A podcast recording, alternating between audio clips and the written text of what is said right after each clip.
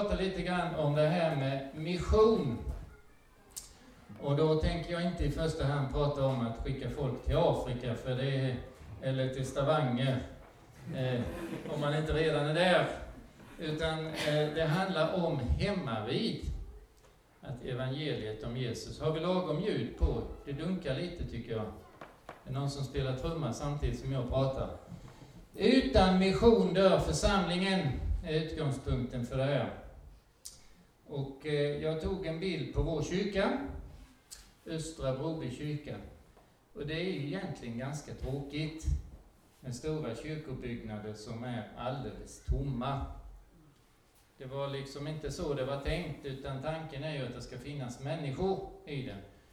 Så eh, det gör vi ibland, eh, sådär en gång i veckan i alla fall. Så är vi ju några stycken som firar gudstjänst som ni ser. Det är inte alltid så fullt som det är på den bilden, men eh, ibland kan det bli det. Och om ni anar något här lite så kan ni se att Bengt Johansson är där. Han brukar komma någon gång sådär varannat år och hjälpa oss lite, precis som Jonas kommer kanske varannan, var tredje år sådär. Det är rätt så bra att få lite inspiration, ni vet sån här inandning så att man får komma lite vidare. Och då gav vi Bengt Johansson att han skulle göra en mässmusik. För det ska ju vara in. Har du gjort det Jonas? Ja, det har du va? Ja, precis. Jonas har också gjort det, så det kan ni ha på mässan när ni har det här. Eh, det, det är bra det här att hitta nya uttryck som är i, passar människor som är nu för tiden. Va? Och eh, det, det, gör vi ibland. Där har vi vår kantor, hon heter Karin Caesar. Hon är lika duktig som Jonas. Eh, nu ska jag inte prata mer om det. Nej, det räcker. Ja.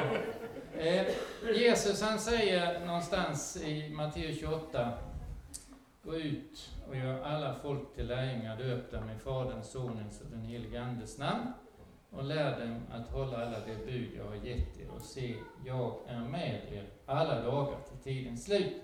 Och det är det ni hört, inte minst när era barn döptes, för den läser vi alltid när barnen döps.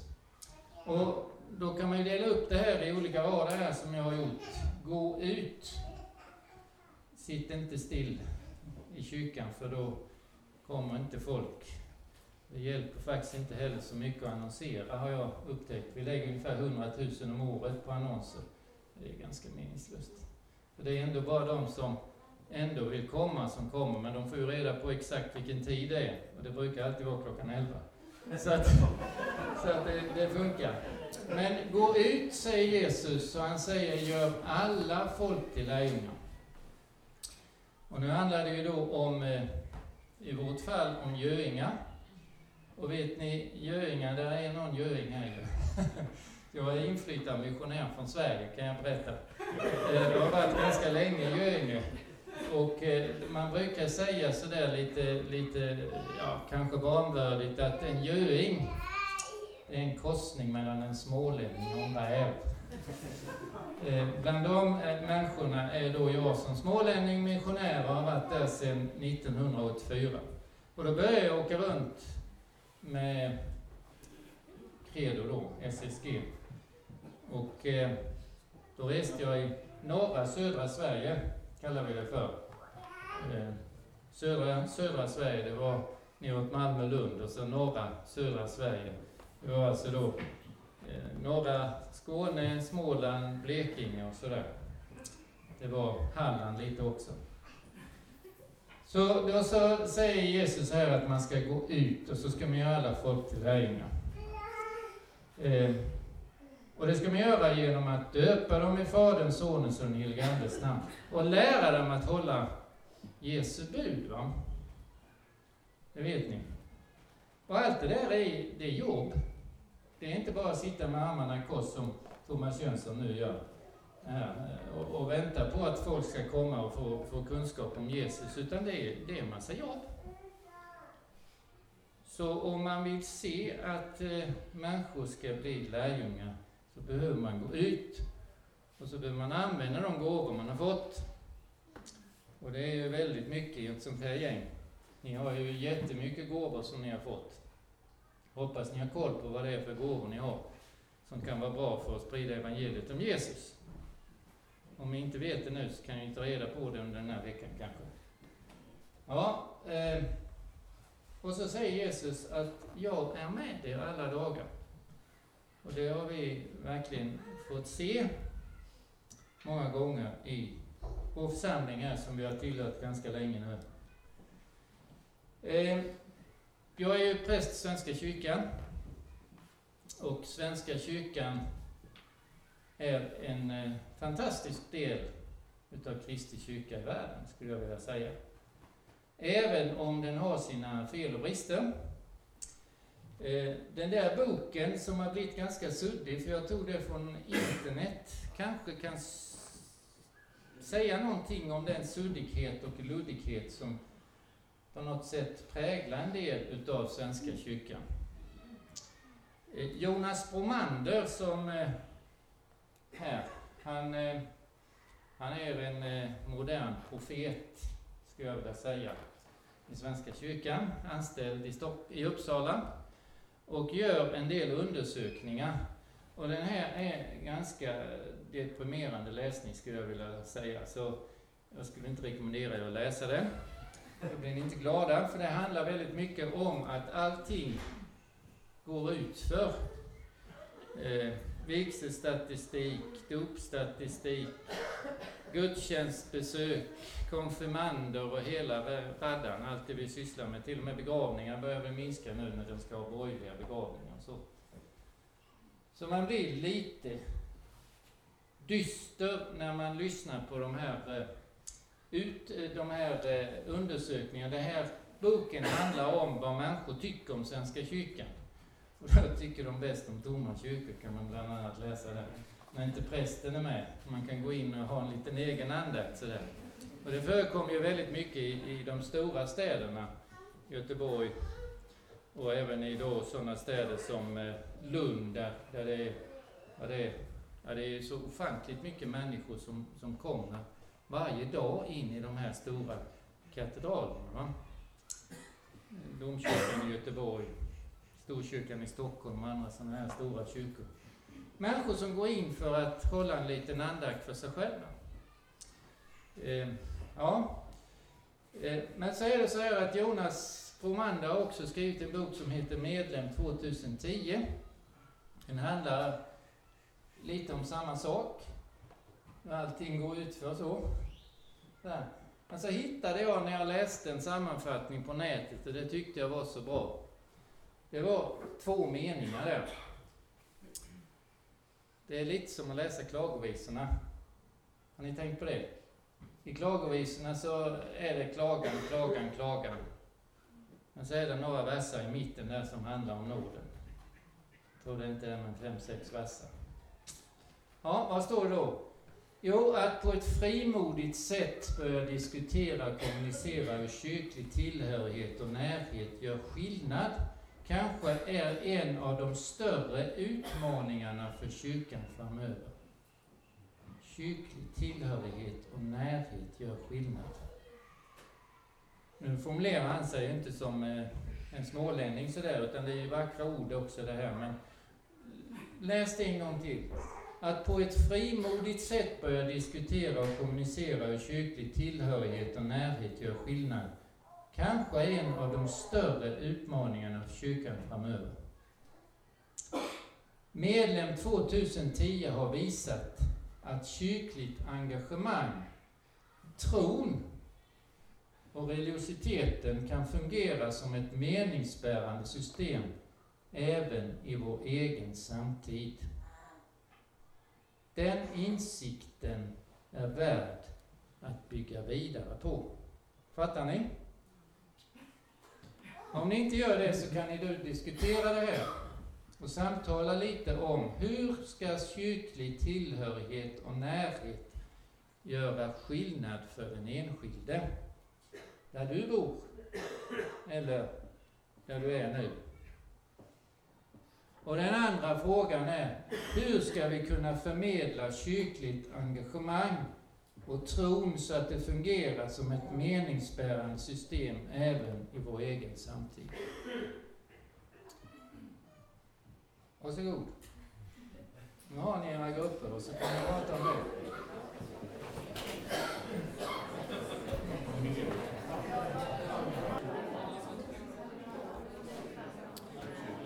Jaha.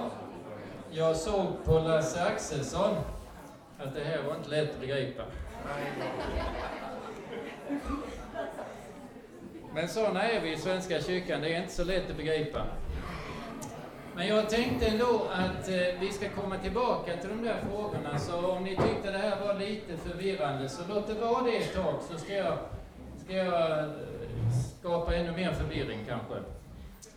Eh, vi lämnar det här med, med tillhörighet och närhet, men någonting handlade om gemenskap, eller hur? Va? Och eh, hur ska vi förmedla kyrkligt engagemang och tron? Är inte det rätt så bra att Svenska kyrkan säger hur ska vi förmedla tron med bestämd artikel? Är inte det bra? Jag tycker det är jättebra. Det är inte en massa troer som vi ska förmedla, utan vi ska förmedla tron. Och eh, det ska bli ett meningsbärande system. Ja, det kan ni bita i lite till. I vår egen samtid. Låt oss se. Nu tänkte jag göra ett litet experiment här och berätta lite grann om vad som händer i England. I England så händer det väldigt mycket. Det är nog en hel del av er som har varit i England. Och där har man börjat jobba väldigt mycket med mission och hitta nya uttryck. Och de senaste 10-15 åren så kallas det här, 10 åren i alla fall, så kallas det för fresh expression. Det är väl nya uttryck. Och eh, det har spridit sig som en löpeld i England. Och jag har hört berättas också att det händer väldigt mycket nere i Tyskland och i Holland och eh, på lite olika håll i Europa. Att människor kommer till tro och får ett meningsbärande system att hänga upp sin tro på. Så nu tänkte jag att jag ska prova här om jag kan eh, låta ärkebiskopen av Canterbury, Rowan Williams, inte Rowan Atkinson, det är en annan. Men han heter Rowan denne man. Och jag tycker det är så bra det här. Jag hoppas nu att det inte blir för krångligt med engelskan här. Va? Då får ni fråga någon som kan. Eh, vi provar får vi se. Så, ska vi se här.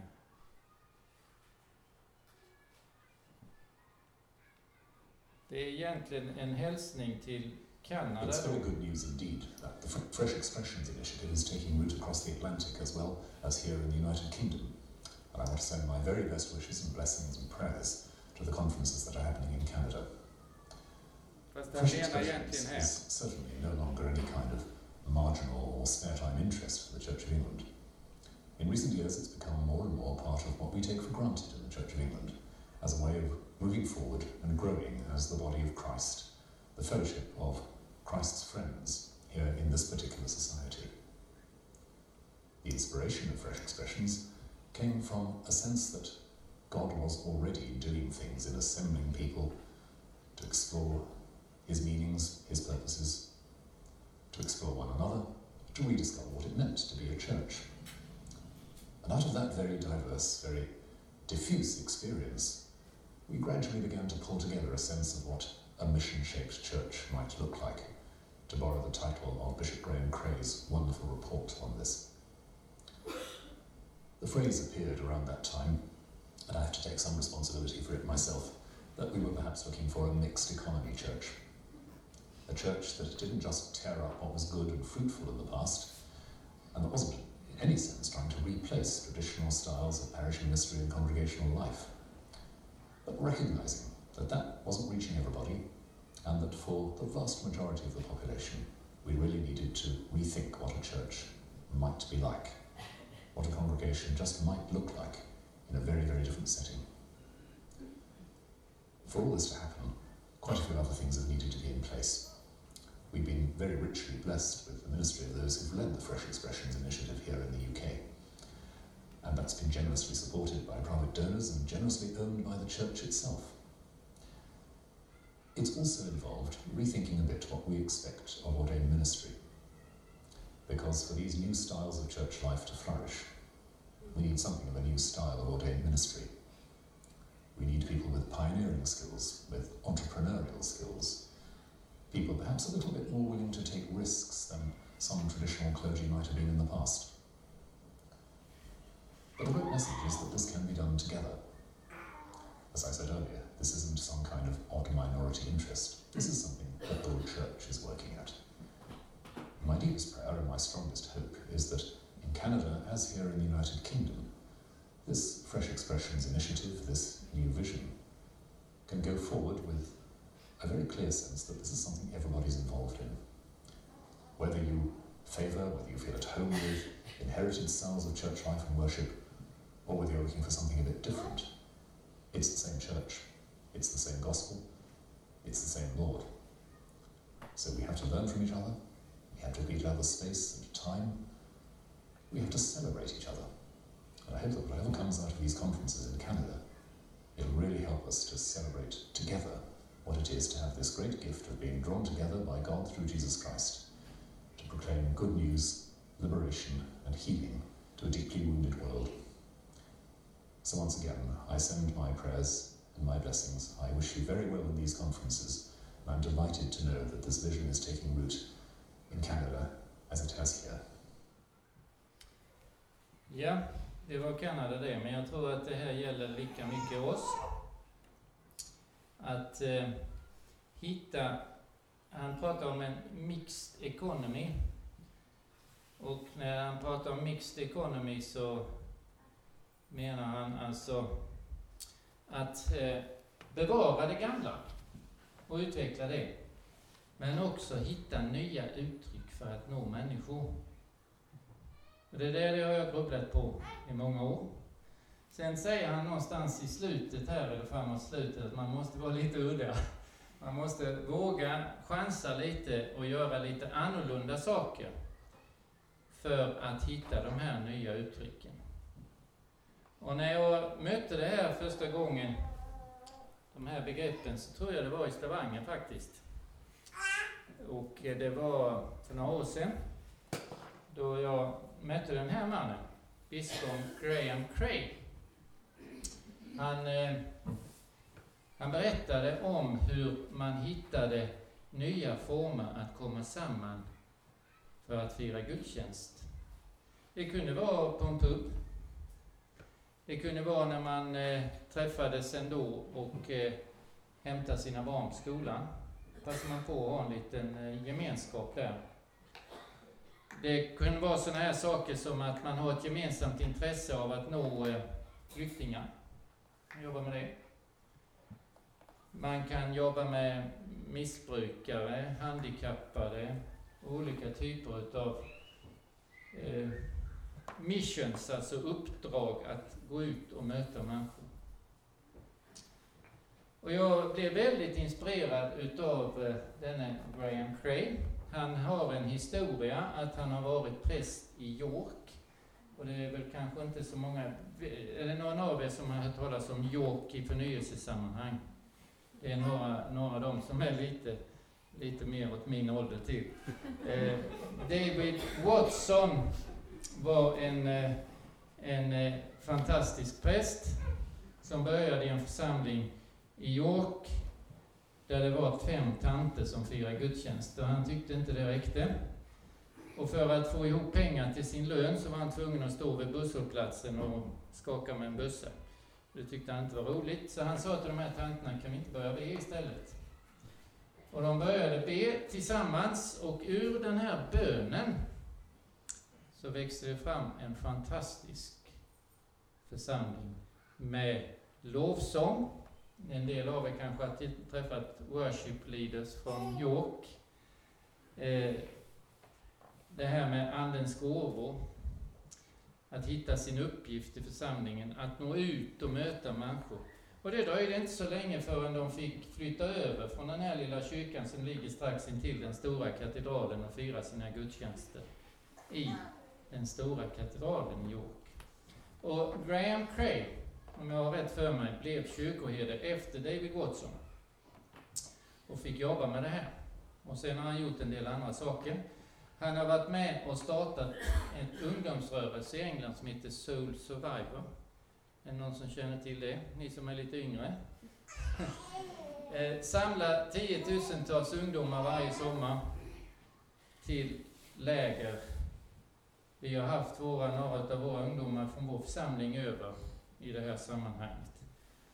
Eh, så var det så här att eh, han var på år någon gång på OAS och sen så var han i höstas i Göteborg och talade om Fresh Expression.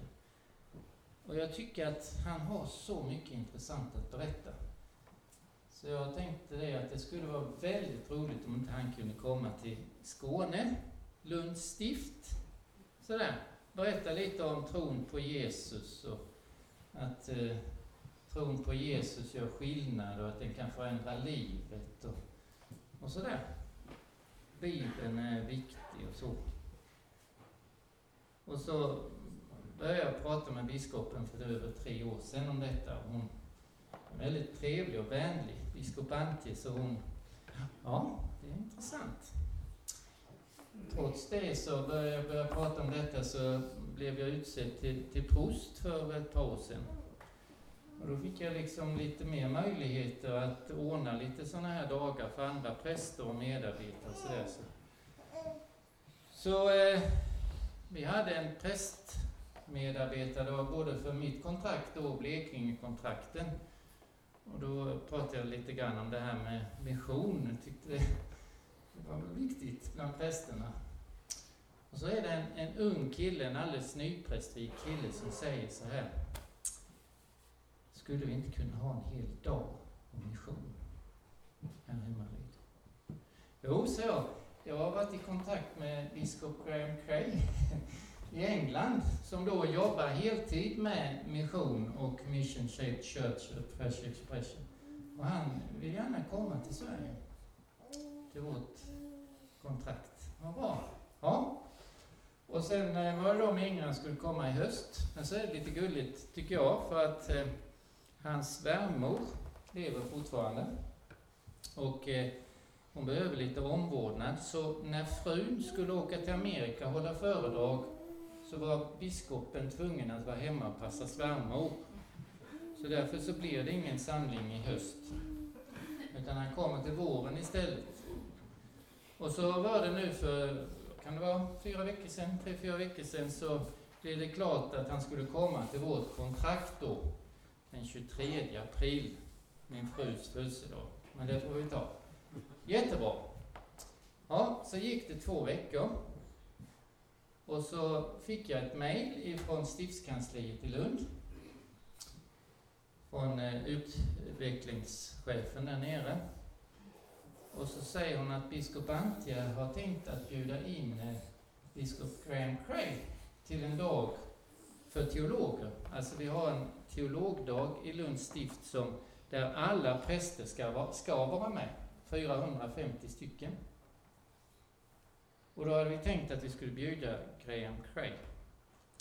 Ja, så ringde jag upp dem och så frågade jag när hade ni tänkt? Jo, den 23 april. Bra, så. Då kan han komma till Lund istället för till Broby, för det var min tanke från början att han skulle vara i Lund. Men sen får man ju ta det lite försiktigt sådär när man inte går allt för hårt fram. Så. Jag tycker det är fascinerande att eh, teologdagen i Lunds stift ska handla om att hitta nya uttryck för att nå ut med evangeliet om Jesus Kristus som frälsare och Herre. Är inte det bra? Ja, jag tycker det är jättebra. Jag tycker Gud är väldigt tydlig när han då talar om vilket datum det ska vara. Och eh, biskopen och eh, hennes eh, då medarbetare tyckte ju också det här måste ju vara något mm, så att det är Gud som har lagt det här till rätta. Så det är en sak som jag har märkt när man vågar gå lite utöver det som kanske är det traditionella. Att Gud lägger saker och ting till rätta. Guds ande lägger saker och ting till rätta. Det är inte en tillfällighet att ni är här nu eh, få vara med på det här familjeläget, även om ni då har varit det i 17 år eller vad det nu var, en del av det. Så är det inte en tillfällighet, och det är inte en tillfällighet att ni också får höra det här. Och kanske inte alla blir liksom eld och låga över Fresh Expression och, och, och Mission Shaped Church. Men några som vill att denna svenska kyrka ska överleva kanske drabbas av det precis som jag. Kyrkans uppgift, det står i kyrkoordningen. Och den måste vi följa. Och det gör vi. Det finns väldigt mycket bra i kyrkoordningen. Bland annat står det att kyrkans uppgift är att bedriva gudstjänst, undervisning, diakoni och mission. Allting annat ska vara ett stöd för det här som är kyrkans uppgift. Gudstjänst, undervisning, diakoni och mission. Och då innebär det ju egentligen i kyrkoordningen att allt det som vi sysslar med, som inte har med gudstjänst, undervisning, diakoni och mission, det kan vi lägga ner. Det behövs inte. Och så är det många utav oss som är präster som tänker det här att altaret är centrum. Det är det som är det viktigaste som sker vid altaret. Mötet med Jesus i mässan och sådär. Och det är jättebra. Men det hjälper ju ofta inte att annonsera med vackra annonser och sådana här grejer ute på gatan och på internet och så. Det kommer inte fler människor ändå. Vad beror det på? Ja, och det här med att lysa ut att nu ska vi ha ett fördjupat bibelstudium i två timmar undervisning. Det är inte heller så många som kommer på det. Diakoni och mission då? Vad är det för någonting? Ja, diakoni, det betyder inte tjänst, om ni trodde det. Det har det fått betyda sen, det betyder genom dammet. Det tycker jag är jättebra. Genom dammet. Det är någonting som man gör där det är lite smutsigt och dammigt. Och så med gudstjänst. Och, och, och sen eh, mission är ju ett uppdrag. Och då har jag kommit fram till det här att egentligen borde de stå i en annan ordning de här. Eh, bara för att vi ska tänka lite. Ni vet att Jesus han berättar liknelser för att vi ska tänka. Det är bara därför han berättar liknelserna. Senapskornet och sädesåkern och de här, det ska växa och greja så. Det är ju för att vi ska tänka. Så. Och så, så börjar vi med det här med mission och diakoni.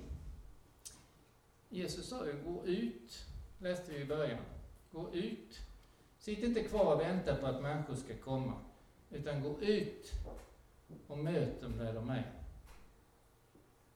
Och då tror jag att det är jättebra att gå ut, som jag en gång för rätt så många år sedan nu var på Sergels torg och lyssna på Credokören. För det berör människor med musiken och när man är ute så. Och man gör det bra, och det var bra. Eh, vi ska inte fördjupa oss i det nu, utan jag tror att vi behöver också hitta det här att göra någon slags meningsfull gemenskap, att bygga gemenskap. Och då räcker det inte med de här stora samlingarna, utan då är det ganska små samlingar. Ehm, det här exempelvis, det här hände igår. Jag eh, gick upp för att dricka lite kaffe tillsammans med ett gäng som satt i församlingshemmet nu mitt i sommaren. Och så frågade jag lite vad de hade pratat om. Jo, vi har pratat om vänskap. Så säger den här damen här som jag inte känner, men hon har kommit med där på något vis. Jag tror inte hon går i kyrkan. Mycket av basen för livet vilar på äkta vänskap, säger hon. Ja, det var intressant. Det får jag skriva ner och berätta imorgon. Ja, och så sitter Thomas där. Thomas är en mycket intressant människa. Han eh, drabbats av mängder med sorg. Han har förlorat två kvinnor som har dött hastigt för honom. Han har drabbats av eh, hjärtinfarkt, hjärtproblem. Och han har drabbats av en stroke så att han höll på att stryka med. Han sa det att han hörde när han låg på sjukhuset nästan medvetslös att funkar inte det här så drar vi ut sladden till respiratorn. Så nära döden var han. Och sen eh, bestämde han sig för att överleva och kom till en verkstad som vi har. Och så fick han en bibel av en människa som sa till honom, du kan väl läsa den. Vad kan jag göra, sa han, och så gick han hem. Och så läste han Nya Testamentet över helgen och så mötte Jesus honom. Och sen dess har han varit i kyrkan varenda söndag. Och igår anställde vi honom till en tjänst, en personlig tjänst i församlingen. Och han, för honom är det inte så komplicerat det här med, med tron och tankebyggnader och de här fina vackra formuleringarna, utan det är väldigt enkelt. Varje människa har tre riktiga vänner, säger han. Det är Fader, Sonen och Anden. Krångligare än så är det inte. Ja, när jag har lite frågor så läser jag Bibeln och så får jag svar. Krångligare än så är det inte för honom. Ibland så kanske man gör det lite krångligare. Stina är också en fantastisk människa. Kämpar hårt med sitt liv, har haft en tuff bakgrund. Eh, var eh, periodvis väldigt deprimerad, satt på en gudstjänst i vår kyrka. Vi var inte så många. Och så hade vi en morgonmässa.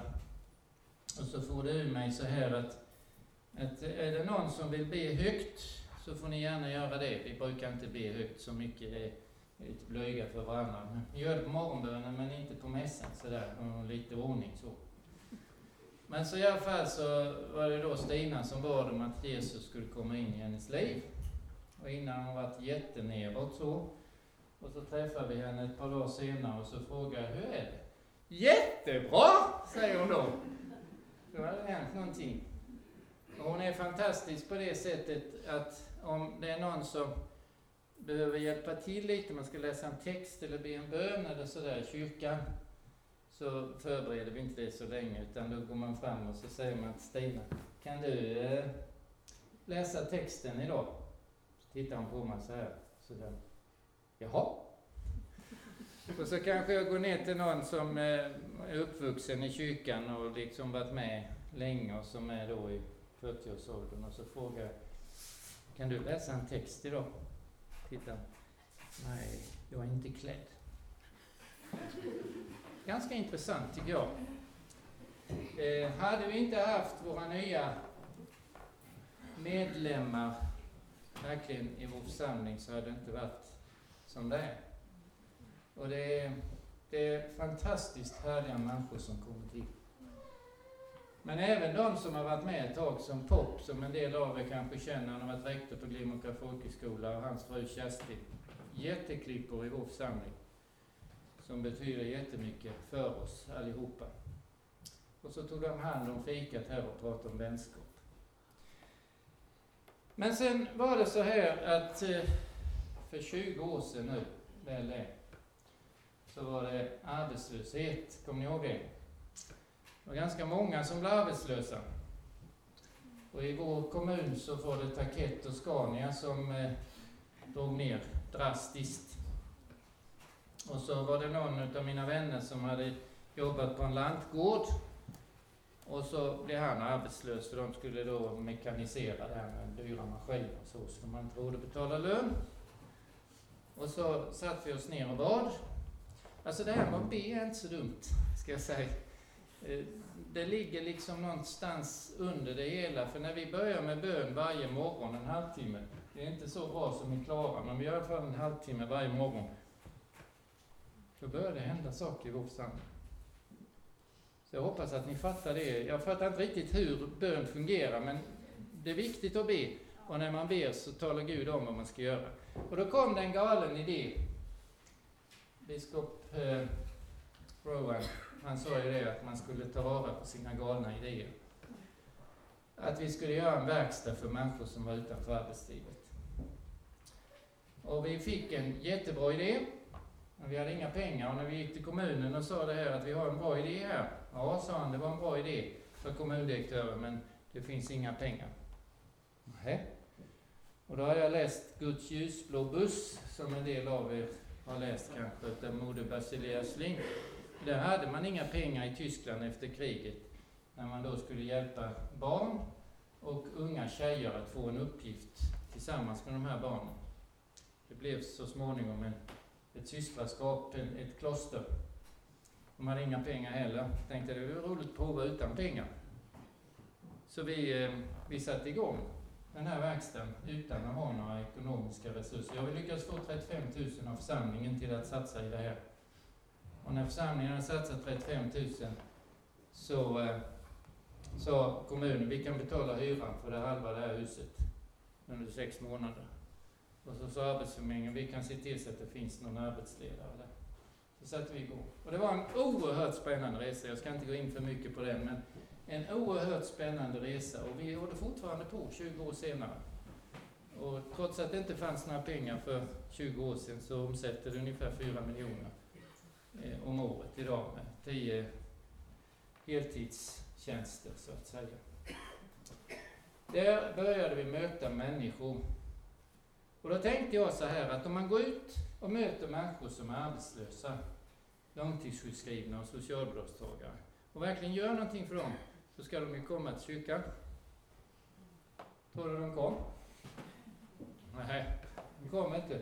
Den är i källaren byggde vi ett andaktsrum. Det fanns de som kom en, en kvart varje dag till det där lilla andaktsrummet. Alltså fem kvart. Men inte gick de i kyrkan, inte. Och jag var ganska frustrerad över det här. Här går vi ut, möter människor, missionerar i diakonin, i dammet, för det var rätt så dammigt där inne i snickarverkstaden. Där, så, va? Eh, så, så det var verkligen i dammet. Här, fantastiska samtal. Och när man berättar julevangeliet på julen eller påskens evangelium vid påsk eller varför vi firar midsommar i kyrkan och så, så är det alldeles tyst. Man sjunger med i de kända psalmerna. Men gick inte i kyrkan. Det hjälpte inte att vi hade fantastisk musik och människor som kom utifrån och gjorde jättebra grejer. Jag lärde mig någonting där. Och då lärde jag mig det här att det måste vara personliga möten. Det, det här är den blinde Martimaius. Han är längst ner i tillvaron, nere vid Jeriko, 400 meter under havsytan. Han hör ett rykte att det ska komma en som heter Jesus förbi. Och när han då förstår att Jesus är i närheten så ropar han Jesus, hjälp mig! Det är en bön. Och Jesus går fram till honom. Inte till de andra väletablerade i Jeriko. Så hjälper han honom med synen. öppnar ögonen. Då händer tre saker. Han har fått upp ögonen, han får se Jesus, Messias. Han möter Jesus. Och så får han se de människorna som finns runt omkring honom. Han möter människor. Han kan se. Det är jätteviktigt det här ju, i alla fall för mig, att kunna se in i ögonen, för jag måste se här om ni inte somnar. liksom så. Och när ni tittar tillbaka så står jag att ni är vakna och lyssnar. Det händer väldigt mycket i det här med kontakten mellan ögon. Så. Möter människor. Och sen så fick han ju se möjligheter i livet. Och det har vi fått se många människor som har fått nya möjligheter, som har fått nya jobb, fått utbildning.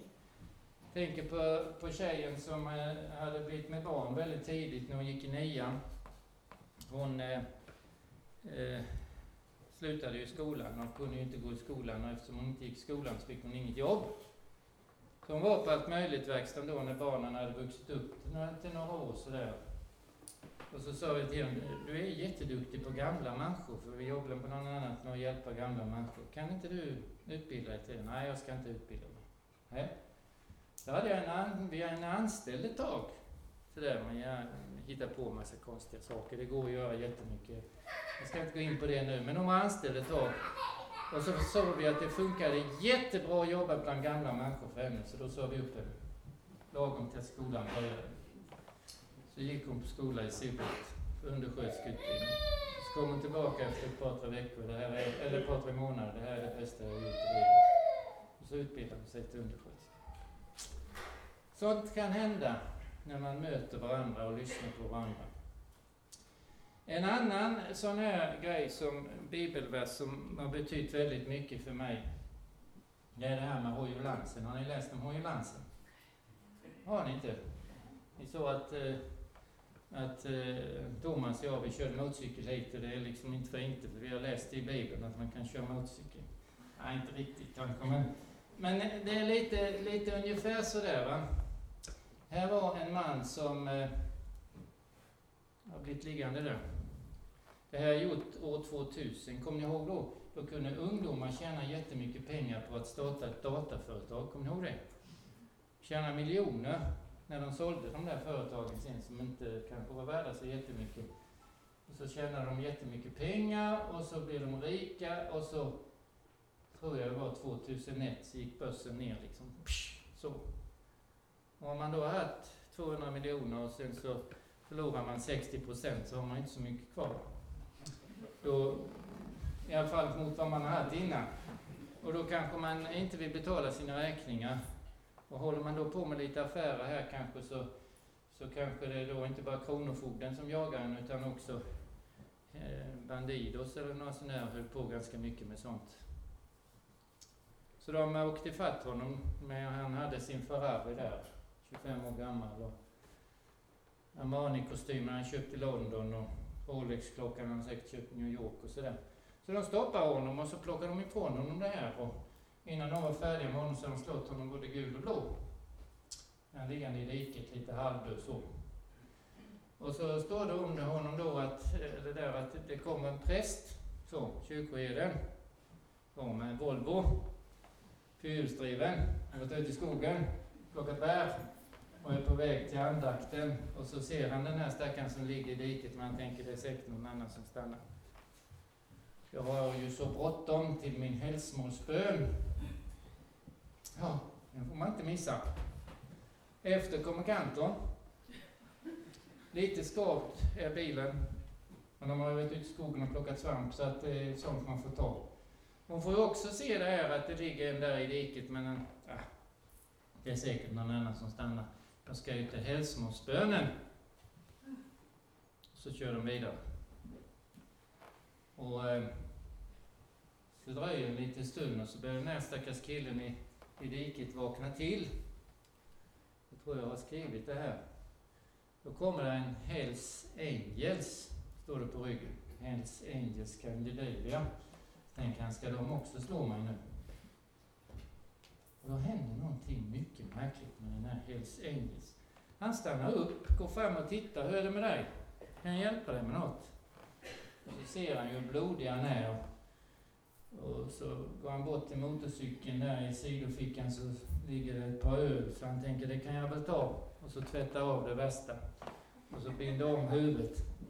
Och så sätter upp honom då på, på bönepallen här och kör iväg med honom. Och här har vi den här Hells Angels. Så det är inte nog med att han är Hells Angels, han är också skinnskalle och mörkhyad. Tycker det är en underbar kombination. Skinnskalle, mörkhyad och Hells Angels. Och vet ni vem det är? Och det har ni redan fattat här. Det är Jesus som är det. Det är han som har tid för alla och som man kanske minst förväntar sig använder han då för att göra sin tjänst. Och så eh, kommer han då till akuten här. Det är allt möjligt verkstad. Och så säger han, kan ni ta hand om den här ett tag? Tills jag kommer tillbaka.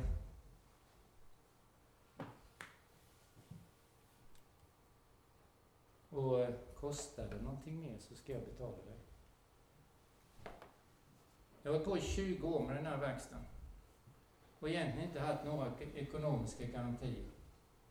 Men ändå har det gått plus 18 eller 19 av de åren. Ganska rejält. Jesus betalar. Om vi inte fokuserar på pengarna och de resurserna. Utan det är min, det jag har lärt mig på de här 20 åren, det är viktigt att ha bra människor som kan ta ansvar. Ledare som är jätteduktiga. Och det kvittar vad man sysslar med egentligen. Men eftersom jag bara sysslat med kyrklig verksamhet så vet jag att det är där det funkar. Har man jätteduktiga ledare, jag är oerhört glad för mina nyckelledare, för min kommunister, för kantorn, för vaktmästaren som, som då leder vaktmästarna, för diakonen. Och vi tillsammans utgör ett ledarteam för att utveckla vår församling nu. Och jag är oerhört glad över de som jobbar på Allt möjligt-verkstaden, för det har jag lämnat sedan några år tillbaka eftersom det blir lite för mycket att göra. Och sen är det ju så här när man har på i 12 år, eller 14 höll jag nog på, så blir det ju att idéerna tryter lite då det är bättre att lämna över till någon annan. För att det ska kunna växa vidare. Så här kan det se ut. En symaskin, ett café, ett snickeri. Och så mitt i det här så finns det lite konst. Det är en gamle Simon som säger till eh, Maria när han får lyfta upp barnet i templet. Genom din egen själ ska det vara ett svärd för att många sinnesta tankar ska komma i dagen. Och det där är någonting som håller på att hända, tror jag. Att det kan kännas som ett svärd i hjärtat. Och det behövs för att de innersta tankarna ska komma i dagen, för att man ska bli av med sin skuld och sin skam och sitt elände och sitt förgångna. För att bli befriad. Och vi har träffat många människor som har blivit befriade. Sen helt plötsligt så kommer motorcyklarna. Ja, det var så, är så här i, i, i Broby att om man är i Broby på torsdagskvällar på sommaren så kan man åka och titta på motorcyklar. Det är ett väldigt enkelt koncept. Det är en vacker plats nere vid sjön här. En gammal festplats som inte går så bra som festplats. Men så var det några som köpte det för, för några år sedan och så startade de MC-café. Och så kan, de, kan man då köpa stekt sill med sån här grovbröd och lite grejer på. Och en lättöl. Eller kan man köpa en hamburgare. Och så kommer det tusentals personer nästan varje torsdag, i alla fall om det är fint väder. Bara motorcyklister har varit då 900 en torsdag. Och så kom det en massa andra människor med bilar, så går man runt och tittar på motorcyklar och äter, och äter då den här sillen. Jag tycker det är märkligt. Fantastisk affärsidé är det. Men att det är märkligt att det funkar. Så tänkte jag så här.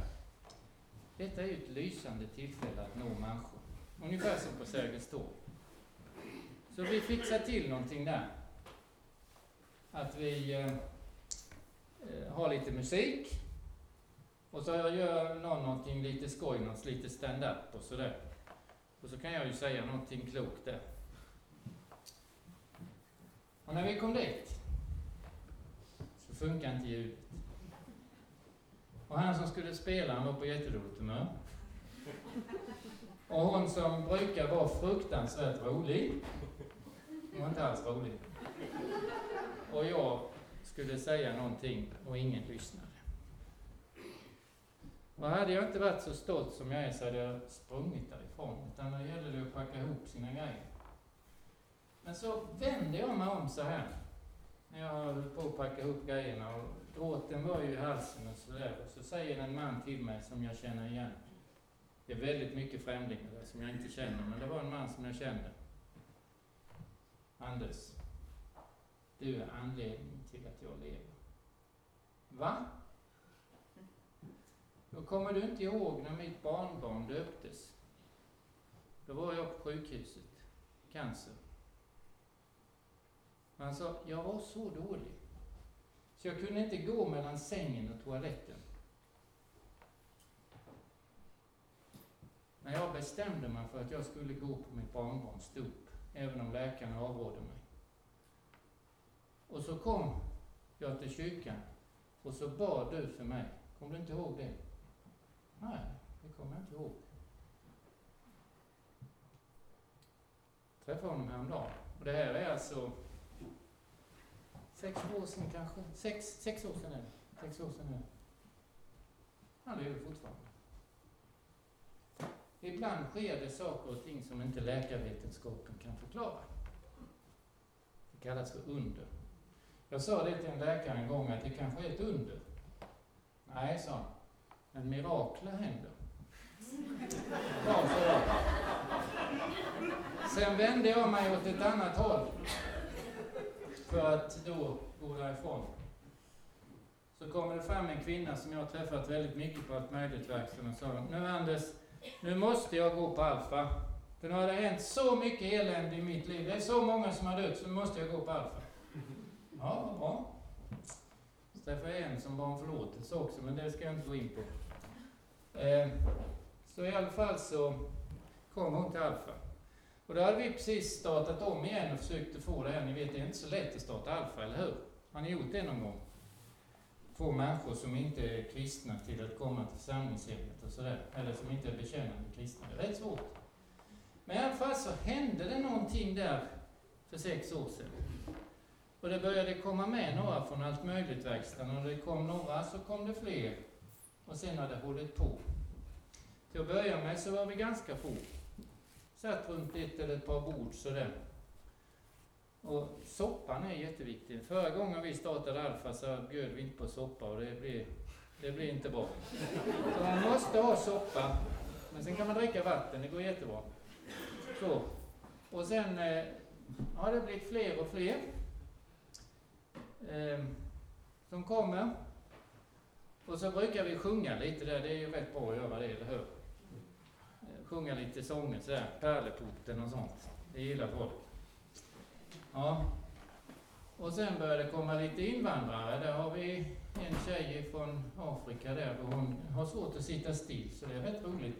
Så hon börjar dansa där när de andra sjunger, när, när vi sitter så liksom. Så börjar hon och dansa och får med sig en och annan där. Ja, och ibland kan det vara riktigt många så att eh, vi har nog eh, i, under vårterminen här så har vi varit ungefär 100 personer. Inte på Alfa utan det är så att en del tycker det här är kul liksom att gå på Alfa så att man vill vara kvar sen. Så då får vi ju starta bibelstudiegrupper och sådana här grejer. Va? Undervisning skrev jag där. Det är jättebra. För det föds alltså ett behov när man börjar på Alfa. Att jag vill veta mer av vad den kristna tron går ut på. Och då kallas det undervisning när man undervisar. Ja. Och sen får man ju ha lite skoj. Eh, det här är Anna-Stina. I detta fallet heter hon Siv Gustafsson, precis som min mor. Hon eh, är en fantastisk människa. Hon är evangelist. Det var faktiskt hon som var med på Tydingensjön då, på festplatsen med motorcyklarna. Där funkar det inte, men här funkar det alldeles utmärkt. Ni ser hur glada de är. Åke, han har varit med i kyrkan så länge han uh, har levt, liksom, och varit med i ungdomsgrupp och sånt där. Och blivit kvar. Men den mannen där, som ser så glad ut. Han är 70 år, 71. Han uh, flyttade till Broby för tre år sedan. Och då var han inte medlem i Svenska kyrkan, han och hans fru. Han hade inte varit inne i den kyrkan där han bodde innan, han hade bott där åtta år. Och så träffade han några människor. Jag tror det var Pop och Kerstin bland annat där, som var med på bilden, en av de första bilderna. Och de bjöd in dem här, hem till sig. Skapade lite vänskap. Bjöd med dem på Alfa. Och nu är de ledare på Alfa. Och tycker detta är så fantastiskt. Och det som händer med de här människorna som då blir riktigt gripna av evangeliet, Där är hon. Hon bakade, eller lagade mat på SUM 84 i Ängelholm. Hon fixade det. 600 personer lagade hon mat till. Men det är en annan sak. Vi pratar lite gamla minnen när vi träffas. Ja, hängde sig. Nej. Jo, så måste vi få berätta lite om Hannas hus också. Och nu ska vi se här om detta lyckas. Nu måste vi ha ljud på den.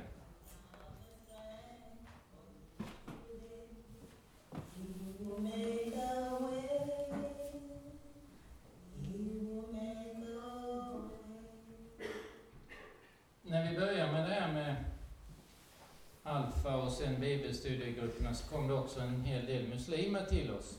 Särskilt kvinnor då i början. Som också vill vara med i den här gemenskapen. Och då är det ju lite problem med språket, men efter pingsten vet ni så är det ju egentligen inte några större problem. För då kan man ju prata med varandra även om man inte har lärt sig varandras språk. Den här Anna-Stina då som eh, hon i den gröna jackan. Hon går aldrig förbi en invandrarkvinna ute på byn utan pratar med dem, söker vänskap, bjuder in till eh, olika samlingar vi har och sådär. Och även killar bjuder hon om de är unga och vackra. Hon har aldrig varit gift. Eh, min fru är också väldigt duktig på det här med att kommunicera. Och hon jobbar numera med någonting som heter Projekt Hanna. Som eh, är då, ni kan få ta en broschyr där per familj och läsa lite mer om det här, för det är ett internationellt bönenätverk. Vi var över i Amerika för eh, några veckor sedan och var med på en konferens där det var dynamiska damer från 12, eller från alla, alla kontinenterna som var där, 30 stycken. Och det sker över hela världen det här att man ber för varandra och jobbar på olika sätt för att nå ut med evangeliet om Jesus. Med bland annat då radio och andra sådana här saker. Det här står avsked på detta. Det var en familj som vi döpte, sex personer, muslimsk bakgrund, och som eh, hemskt gärna ville bli kristna och blev döpta för lite mer än ett år sedan, men de fick tyvärr inte stanna kvar, så de har en tuff situation i Serbien. Och det är alltid jobbigt med de här avskeden. Men så måste jag säga någonting bara lite om det här med prästgården. Den där blev över när, när förre kyrkoherdens änka dog för, vad det nu är, sju år sedan. Och egentligen skulle jag och Maggan ha bott i det. Men ni ser ju ett jättestort hus, två personer där va kan man ju inte bo och woho, när du är hemma. Eh, så vi bryr oss inte om att flytta från vårt lilla gulliga hus där barnen har vuxit upp, där vi har fått plats med fem personer och några gäster ibland. Så, där. så att, eh, vad skulle vi göra? Jo, då kom fram till att om vi gör en internationell kommunitet utav det här, så skulle det kunna vara jätteroligt. Man får ha lite idéer, så, otraditionella idéer. Och då, då blev det så här att just det här året så är det då Franci, en underbar tjej ifrån södra Tyskland. Peter från Glimåkra. Det är inte så långt, det är bara sju kilometer. Eh, Karl, han är då eh, gospelnisse, men kommer då från Broby. Och nu är han ihop med, med Malin här som kommer från Åstorp och så Natasha som kommer från Ukraina. Och de är helt underbara fantastiska unga människor som då jobbar i våra församlingar. Vi har ett samarbete mellan Osby, Broby och Knislinge. Och så jobbar två på våra ställen. Det är två till som inte är med på den här bilden. Och så är de jätteduktiga på musik, så de är med i gudstjänsterna. Det blir väldigt tråkigt om inte de är med. Nu skulle jag egentligen haft en fortsättning på det där samtalet, men jag har pratat för mycket. Ni lyssnar ju så fortfarande, så därför så pratar jag på.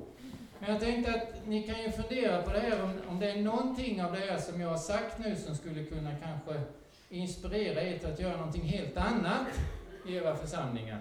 Att göra ett meningsbärande system även i vår egen samtid. För det är det jag menar att jag har pratat om här.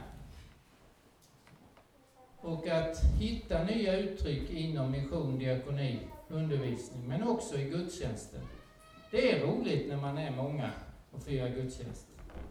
Och det är roligt när det blir mycket sång och musik och det här funkar ihop, sång och undervisning. Och sen är det jätteroligt med kyrkkaffe så att man inte springer hem direkt efter utan man får träffa lite folk där. Vi tog bort eh, sju bänkar på var sidan. Länsstyrelsen gillade inte det men efter tjat och bön i två år så gick det bra. Det funkar jättebra, alla gillar det nu. Och sen eh, så... Ja, skulle vi köra den? Ja, vi måste nästan köra den. Vi måste ha den här musiksnutten. Ni kan avsluta med den.